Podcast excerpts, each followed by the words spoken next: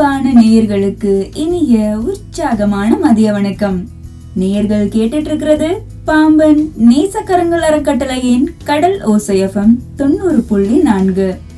பறந்து செல்லவா நிகழ்ச்சி தான் கேட்டுட்டு இருக்கிறீங்க நிகழ்ச்சி வழியா அவங்க கூட பேசிட்டு இருக்கிறது யாருன்னா நான் உங்கள் அன்பு சகோதரி சுல்தானா. நம்மளோட பறந்து செல்லவா நிகழ்ச்சியோட முதல் பகுதிக்கு தான் இன்னைக்கு நாம வந்திருக்கோம். நம்மளோட முதல் பகுதின்னு எடுத்துக்கிட்டோம்னாலே அது பெண்களுக்கு ஒரு சல்யூட் பகுதியாக தான் இருக்கும்.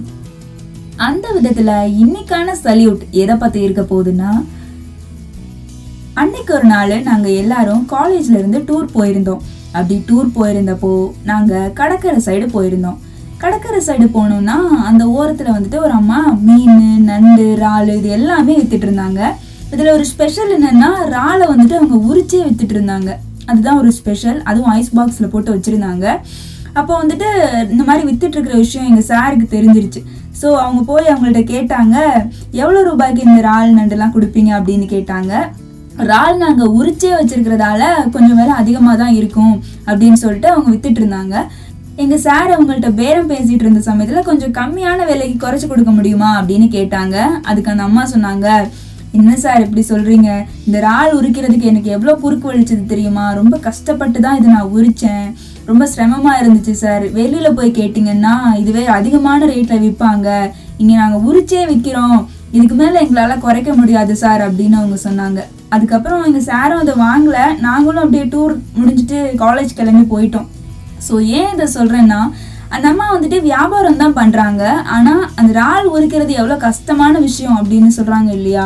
அந்த விஷயத்த கேட்டுட்டு இருந்தப்போ எனக்கு என்ன தோணுச்சுன்னா இந்த மாதிரி தானே ஒவ்வொரு வீட்லேயும் சமையல் பண்ணும்போது இந்த இறால் நண்டுலாம் உரிப்பாங்க. அது பண்ணும்போது எவ்வளோ கஷ்டமாக இருக்கும் அப்படின்றத அன்னைக்கு தான் நான் தெரிஞ்சுக்கிட்டேன். ஸோ அதை தான் இன்னைக்கு உங்கள் கூட நான் பகிர்ந்துக்கிட்டும் இருக்கேன். ஏன் அதை நான் பகிர்றேன்னா ஒவ்வொரு வீட்லயுமே இறால் நண்டு உரிப்பாங்க இல்லையா? அப்படி உரிக்கிறப்போ எவ்வளோ கஷ்டப்படுவாங்க? அதுதான் இதில் முக்கியமான ஒரு விஷயமா இருக்குது ஸோ குறுக்கெல்லாம் வலிக்கும். ரொம்ப ஃபோக்கஸ் பண்ணி உரிச்சுக்கிட்டே இருக்கணும் ரொம்ப நேரம். அந்த ஒரு விஷயத்துக்காக நம்ம வீட்டில் இருக்கக்கூடிய அக்காக்களையும் அம்மாக்களையும் நம்ம பாராட்டி இல்லாமா? கைத்தட்டல் மூலமா அவங்கள ஊக்கப்படுத்தி இல்லாமா? இதோ அந்த கைத்தட்டல் நேர்களுக்காக வந்துட்டு இருக்கு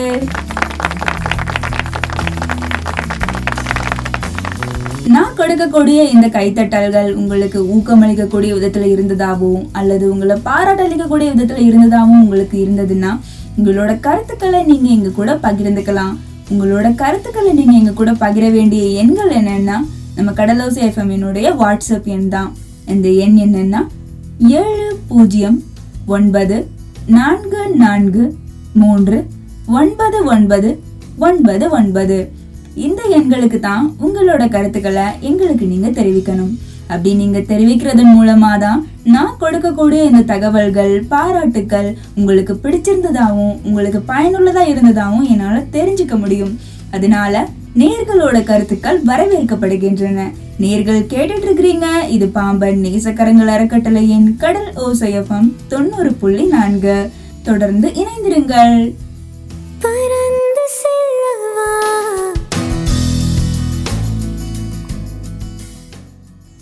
அன்பான நேயர்களுக்கு இனிய உற்சாகமான மதிய வணக்கம். நேயர்கள் கேட்டுட்டு இருக்கிறது பாம்பன் நேசக்கரங்கள் அறக்கட்டளையின் கடல் ஓசையஃபம் தொண்ணூறு புள்ளி நான்கு. பறந்து செல்லவா நிகழ்ச்சி தான் கேட்டுட்டு இருக்கிறீங்க நிகழ்ச்சி வழியா உங்க கூட பேசிட்டு இருக்கிறது யாருன்னா நான் உங்கள் அன்பு சகோதரி சுல்தானா. நம்மளோட நிகழ்ச்சியில இப்போ நாம வந்திருக்கிற பகுதி ரெண்டாவது பகுதி தான். இந்த ரெண்டாவது பகுதின்னு எடுத்துக்கிட்டோம்னாலே அது பர்ஸ் மணி பகுதி தான்.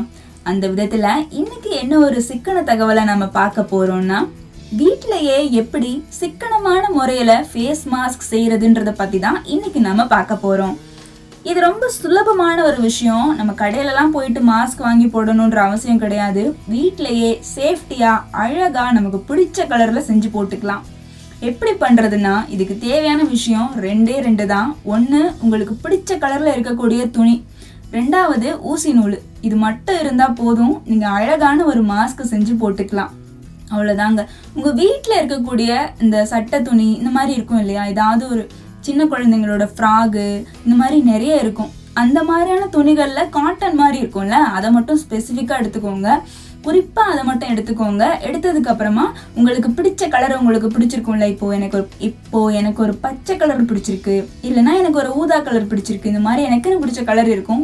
அந்த மாதிரி நமக்கு பிடிச்ச கலர் என்ன இருக்கோ அதை நம்ம செலக்ட் பண்ணிட்டு காட்டன் துணியில அழகா ஒரு ஸ்கொயர் ஷேப்புக்கு அதை வெட்டி விட்டுட்டு கார்னரில் வந்துட்டு நீளமாக நாடா மாதிரி கட் பண்ணி ரெண்டு சைடும் அழகா தச்சு விட்டோம்னா நமக்கு பிடிச்ச கலர்ல அழகழகா மாஸ்கை நம்ம செஞ்சு போட்டுக்கலாம்.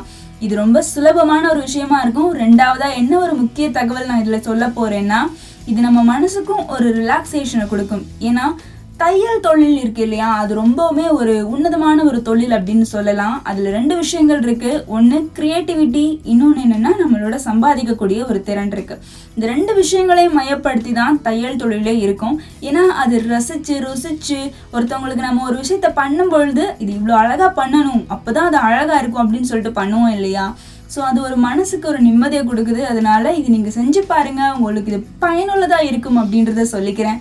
நேர்கள் கேட்டுட்டு இருக்கிறீங்க இது பாம்பன் நேசக்கரங்கள் அறக்கட்டளையின் கடல் ஓசையஃபம் தொண்ணூறு புள்ளி நான்கு. பறந்து செல்லவா நிகழ்ச்சி தான் கேட்டுட்டு இருக்கிறீங்க இன்னும் புது தகவல் நேர்களுக்காக காத்துட்டு இருக்கு தொடர்ந்து இணைந்திருங்கள். பறந்து செல்லவா.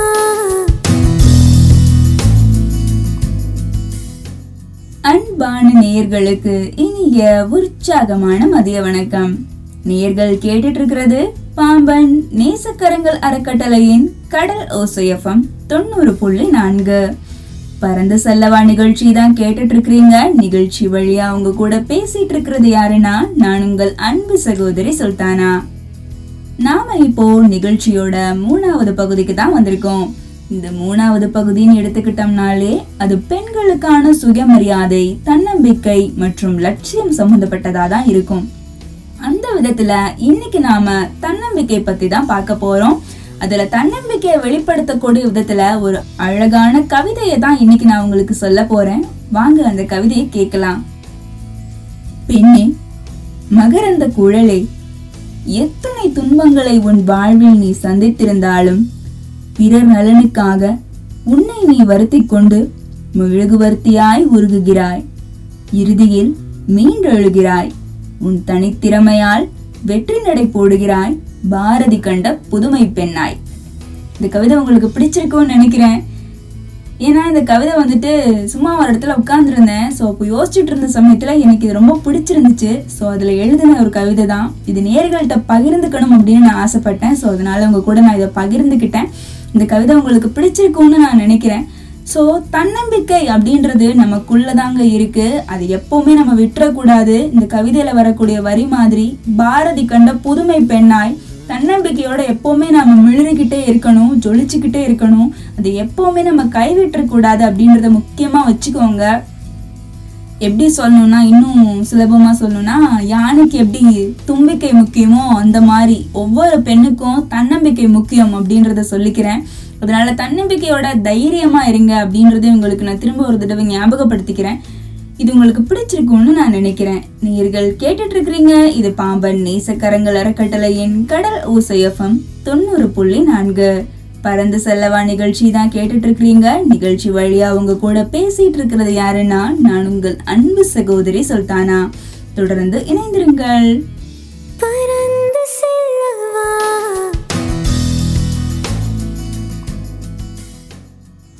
அன்பான நேயர்களுக்கு இனிய உற்சாகமான மதிய வணக்கம். நேயர்கள் கேட்டுட்டு இருக்கிறது பாம்பன் நேசக்கரங்கள் அறக்கட்டளையின் கடல் ஓசையஃபம் தொண்ணூறு புள்ளி நான்கு. பறந்து செல்லவா நிகழ்ச்சி தான் கேட்டுட்டு இருக்கிறீங்க நிகழ்ச்சி வழியா உங்க கூட பேசிட்டு இருக்கிறது யாருன்னா நான் உங்கள் அன்பு சகோதரி சுல்தானா. நாம இப்போ நிகழ்ச்சியோட நாலாவது பகுதிக்கு தான் வந்திருக்கோம்.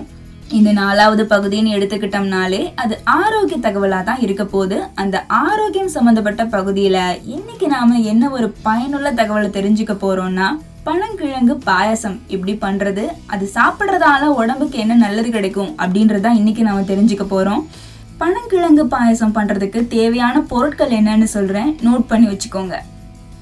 பனங்கிழங்கு நாலு தேங்காய் பால் ஒரு கப்பு கருப்பட்டி நூறு கிராம் நெய் ரெண்டு ஸ்பூனு. முந்திரி திராட்சை ஏலக்காய் இது எல்லாமே உங்களோட தேவைக்கான அளவு எடுத்து வச்சுக்கோங்க. முக்கியமாக தண்ணி. உங்களுக்கு எவ்வளோ தேவையோ அவ்வளோ அளவு எடுத்து வச்சுக்கோங்க. எப்படி செய்கிறதுனா நாலு பனங்கிழங்கு எடுத்திருக்கோம் இல்லையா? அது நல்லா தண்ணியில் வேக வச்சிருங்க. தோல் தண்டு பகுதி இது எல்லாத்தையும் சுத்தமாக நீக்கிட்டு அதுக்கப்புறமா அதை நல்லா குட்டி குட்டி துண்டாக கட் பண்ணி அதை நல்லா பேஸ்ட்டாக அரைச்சிக்கோங்க. நல்லா வேக வச்சதுக்கு அப்புறமா தான் அரைக்கணும். அதுக்கப்புறம் கருப்பட்டியில் அரை கப் தண்ணியை சேர்த்துட்டு நல்லா வடிகட்டிருங்க. முந்திரி திராட்சை எல்லாம் இருக்குல்ல அதை நல்லா நெய்யில் வறுத்துருங்க. அதை வறுக்கும் போது ஒரு ஸ்மெல் வரும்ல அது வேற லெவலில் இருக்கும். நான்லாம் அதை ஸ்மெல் பண்ணுறேனோ இல்லையோ அது பாதியிலே எடுத்து எடுத்து சாப்பிடுவேன்.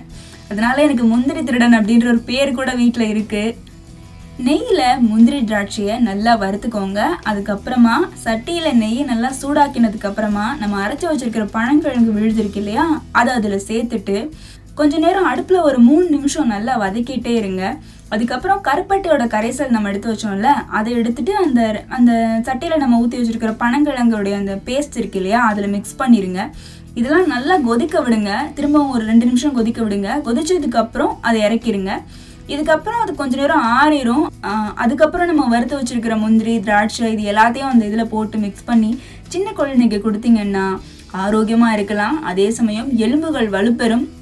நம்மளோட உடம்புக்கு ஒரு சத்து கிடைச்ச மாதிரியும் இருக்கும். ஏன்னா பனங்கிழங்குலலாம் நார் சத்து இருக்கு. அது அதிகமாக கிடைக்குதுன்னா அதுக்கு இது நீங்கள் செஞ்சு கொடுக்கலாம். ரொம்ப டேஸ்டாகவும் இருக்கும். சின்ன குழந்தைங்கள்லாம் விரும்பி சாப்பிடுவாங்க.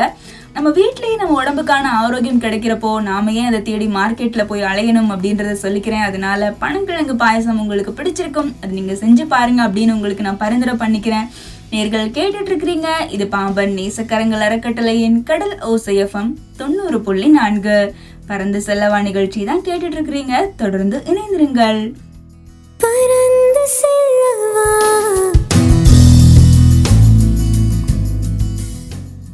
அன்பான நேயர்களுக்கு இனிய உற்சாகமான மதிய வணக்கம். நேர்கள் கேட்டுட்டு இருக்கிறது பாம்பன் நேசக்கரங்கள் அறக்கட்டளையின் கடல் ஓசையம் தொண்ணூறு புள்ளி நான்கு. பறந்து செல்லவா நிகழ்ச்சி தான் கேட்டுட்டு இருக்கிறீங்க நிகழ்ச்சி வழியா அவங்க கூட பேசிட்டு இருக்கிறது யாருன்னா நான் உங்கள் அன்பு சகோதரி சுல்தானா.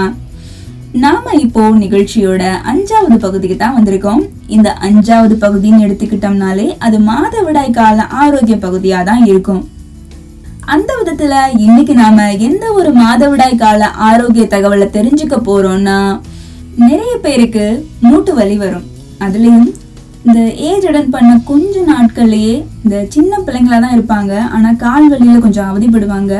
அந்த மாதிரி பீரியட்ஸ் டைம்ல வரக்கூடிய கால் வலிக்கு என்ன பண்ணலாம் அப்படின்றத இன்னைக்கு நான் சொல்ல போறேன்.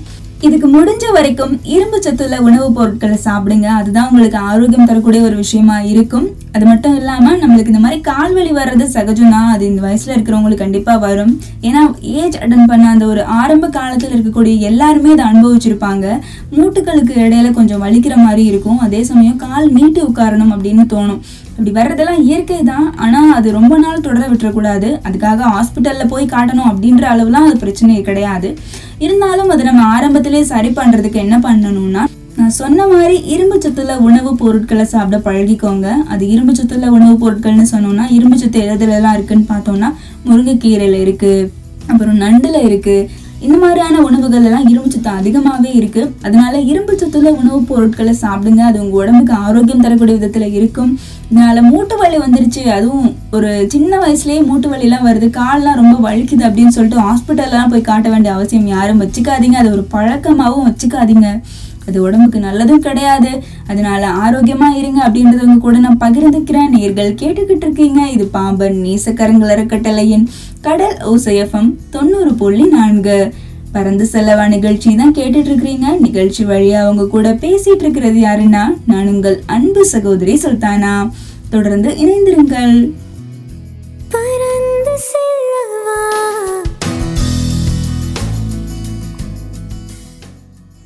அன்பான நேர்களுக்கு இனிய உற்சாகமான மதிய வணக்கம். நேர்கள் கேட்டுட்டு இருக்கிறீங்க இது பாம்பன் நேசக்கரங்கள் அறக்கட்டளையின் கடல் ஓசையஃபம் தொண்ணூறு புள்ளி நான்கு. பறந்து செல்லவா நிகழ்ச்சி தான் கேட்டுட்டு இருக்கிறீங்க நிகழ்ச்சி வழியா உங்க கூட பேசிட்டு இருக்கிறது யாருன்னா நான் உங்கள் அன்பு சகோதரி சுல்தானா.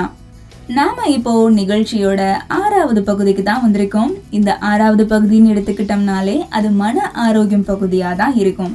அந்த விதத்தில் இன்னைக்கு நாம ஒரு குட்டி கதையை பற்றி தான் பார்க்க போகிறோம் அந்த கதையோடைய பேர் என்னன்னா அகந்தை. அதாவது யார்கிட்டையுமே பேசாம தான் மட்டும்தான் எல்லாத்துலேயும் ஸ்பெஷலாக இருக்கணும் தான் மட்டும்தான் எல்லாத்துலேயும் முதல்ல இருக்கணும் அப்படின்னு நினைக்கிறாங்க இல்லையா? அந்த ஒரு குணம் இருக்கும்ல. அப்படி இருக்கிற ஒரு நபர் தன்னோட வாழ்க்கையில் ஒரு பிரச்சனையை சந்திக்கிறாரு. அதுக்கப்புறம் அவர் எப்படி ஆகுறாரு அப்படின்றது அந்த ஸ்டோரியிலே இருக்க போகிற ஒரு ஜிஸ்டாக இருக்குது ஸோ வாங்க கதைக்குள்ளே போகலாம். கணேஷ் அப்படின்னு ஒருத்தர் இருக்காரு. இவர் வந்துட்டு ரொம்ப திமிரு பிடிச்சவராக இருக்காரு. என்னன்னா தான் மட்டும்தான் எல்லாத்துலேயும் முதல்ல இருக்கணும். தனக்கு தெரிஞ்சா போதும். அது மற்றவங்களுக்கு தெரியக்கூடாது. அதே சமயம் யாருக்கிட்டையும் எதையும் எதிர்பார்க்காம அடுத்தவங்கள்ட்ட எந்த உதவியும் கேட்காம அடுத்தவங்க நம்மள்ட்ட ஏதாவது உதவி கேட்டு வந்தாலும் அதை பண்ணாம அந்த மாதிரி ஒரு கேரக்டர் இவருக்கு இருக்கு. இவர் உண்டு ஒரு வேலை உண்டுன்னு இருப்பாரு. அதே சமயம் ரொம்ப ஈகோ பிடிச்சவராகவும் இருப்பாரு.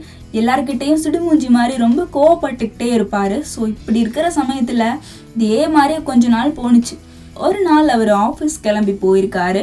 அப்படி போற வழியில அவருக்கு ஆக்சிடென்ட் ஆயிடுச்சு ஆக்சிடென்ட் ஆனதுல அவர் ஐசியூவில் அட்மிட் பண்ணிட்டாங்க. கொஞ்ச நாள் ஆனதுக்கப்புறம் ஒரு நார்மல் வார்டுக்கு டிஸ்சார்ஜ் பண்ணிட்டு என்ன சொல்லியிருக்காங்கன்னா ஒரு மாசத்துக்கு இவரால் நடக்க முடியாது அப்படின்னு சொல்லிட்டாங்க. அதுக்கப்புறம் என்ன ஆயிருக்குன்னா அவரோட எந்த ஒரு வேலைகளையும் அவரால் சரியாக செய்ய முடியல. யாருமே அவருக்கு உதவி பண்ணவும் வரல. ஏன்னா அவர் தனியாக தான் இருக்காரு. அப்போ அவர் தங்கி இருக்கிற அந்த ஒரு ஃப்ளாட் இருக்கும் இல்லையா? அங்கே பக்கத்து வீட்டில் எதிர் வீட்டிலலாம் இருப்பாங்கல்ல அவங்க தான் வந்து உதவி பண்ணியிருக்காங்க அவருக்கு சாப்பாடு செஞ்சு கொடுக்கறதானாலும் சரி அவரோட தேவைகள் அதாவது காலையில் எழுந்திரிச்சதும் எல்லாரும் பண்ணுவோம் இல்லையா? வழக்கமாக அந்த மாதிரி எல்லாரும் பண்ணக்கூடிய வேலைகள் அவருக்கு செய்கிறதுக்கு ஹெல்ப் பண்ணுறதுக்கும் சரி இந்த மாதிரி அவரோட சின்ன சின்ன விஷயங்களுக்கெல்லாம் அவங்க ஹெல்ப் பண்ணியிருக்காங்க இவர் யாரெல்லாம் வேணாம்னு நினச்சி தனியாக ஒதுங்கி ஒதுங்கி போயிருந்தாரோ அவங்க தான் அவருக்கு வந்து ஹெல்ப் பண்ணியிருக்காங்க அதனால் என்ன சொல்ல வரேன்னா நம்மளோட வாழ்க்கையில் நம்ம எவ்வளோ கஷ்டப்பட்டாலும் யாராவது ஒருத்தவங்களாவது நம்ம கூட இருக்கணும். அப்படி இருந்தால் தான் நம்ம வாழ்க்கைக்கு ஒரு பாதுகாப்பு நமக்கு கிடைக்கும். யாருமே வேணாம் நான் மட்டும் தனியாக இருந்துட்டு போயிடுறேன் அப்படின்னு நினைக்கிறதும் சரிதான். ஆனால் அப்படி இருக்கிறது மட்டும் இல்லாமல் திமிரு பிடிச்சவங்களா ஈகோ பிடிச்சவங்களா தான் மட்டும்தான் நல்லா இருக்கணும். மற்றவங்க நல்லா இருக்கக்கூடாது அப்படின்னு நினைக்கிறாங்க இல்லையா? அது ரொம்ப தப்பான விஷயம். அதை மட்டும் நம்ம எப்பவுமே கடைபிடிக்க கூடாது. இந்த கதையுடைய எண்டுலையுமே நல்ல விஷயம் தான் வந்திருக்கு. அவர் திருந்திட்டாரு நல்ல மனுஷனா மாறிட்டாரு. ஸோ இந்த கதை உங்களுக்கு பிடிச்சிருக்கும் அப்படின்னு நான் நினைக்கிறேன். நேர்கள் கேட்டுட்டு இருக்கிறீங்க இது பாம்பன் நேசக்கரங்கள் அறக்கட்டளையின் கடல் ஓசையஃபம் தொண்ணூறு புள்ளி நான்கு. பறந்து செல்லவா நிகழ்ச்சி வழியா உங்க கூட பேசிட்டு இருக்கிறது யாருன்னா நான் உங்கள் அன்பு சகோதரி சுல்தானா. தொடர்ந்து இணைந்திருங்கள். பறந்து செல்லவா.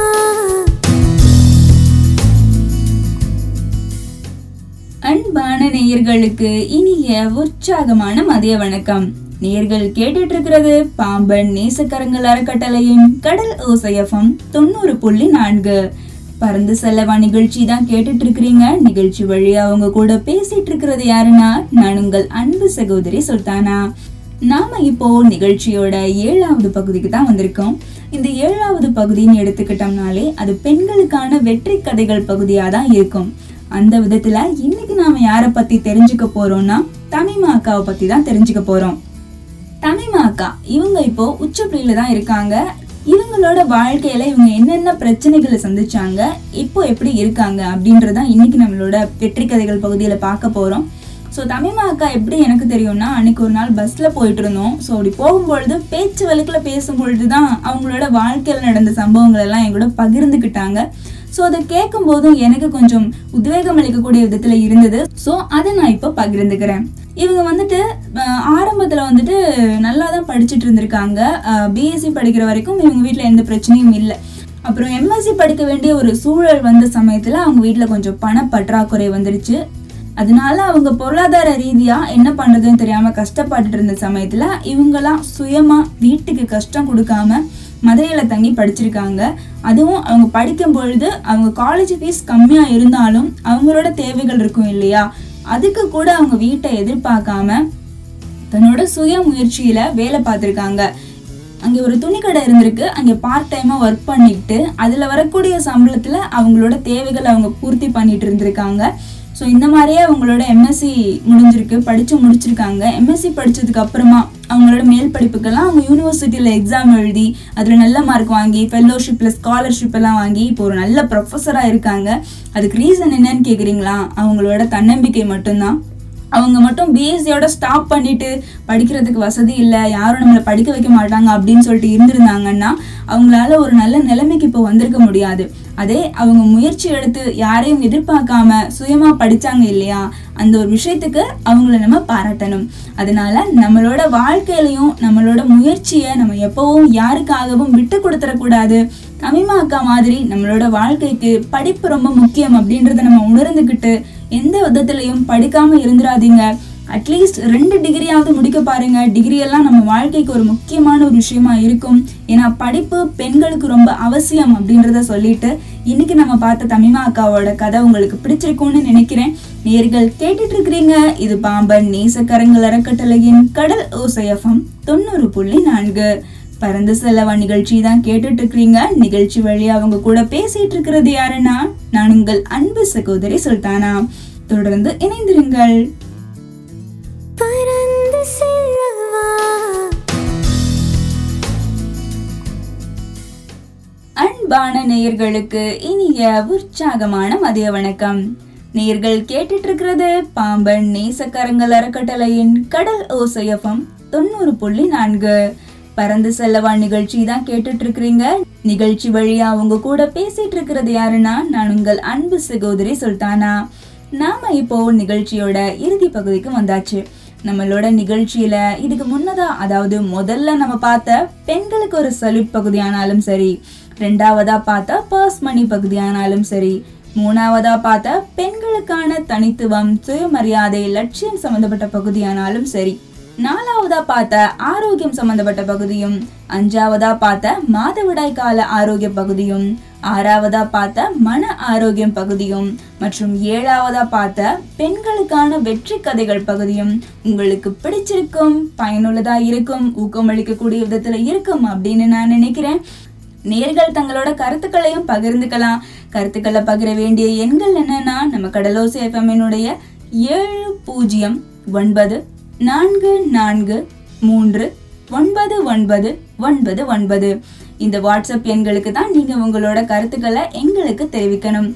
உங்களோட கருத்துக்களை நீங்க தெரிவிக்கிறதன் மூலமா தான் நான் கொடுக்கக்கூடிய தகவல்கள் பாராட்டுக்கள் புது புது விஷயங்கள் உங்களுக்கு பிடிச்சிருந்ததா உங்களை பாராட்டளிக்கக்கூடிய விதத்துல இருந்ததா அப்படின்றத என்னால தெரிஞ்சுக்க முடியும். அதனால நேர்களோட கருத்துக்கள் வரவேற்கப்படுகின்றன அப்படின்றத உங்கள்ட்ட சொல்லிட்டு இருக்கிறது யாருன்னா நான் உங்கள் அன்பு சகோதரி சுல்தானா. நேர்கள் கேட்டுட்டு இருக்கிறீங்க இது பாம்பன் நேசக்கரங்கள் அறக்கட்டளையின் கடல் ஓசையப்பம் தொண்ணூறு புள்ளி நான்கு. திரும்ப நாளைக்கு நாம சந்திக்கலாம். தொடர்ந்து இணைந்திருங்கள்.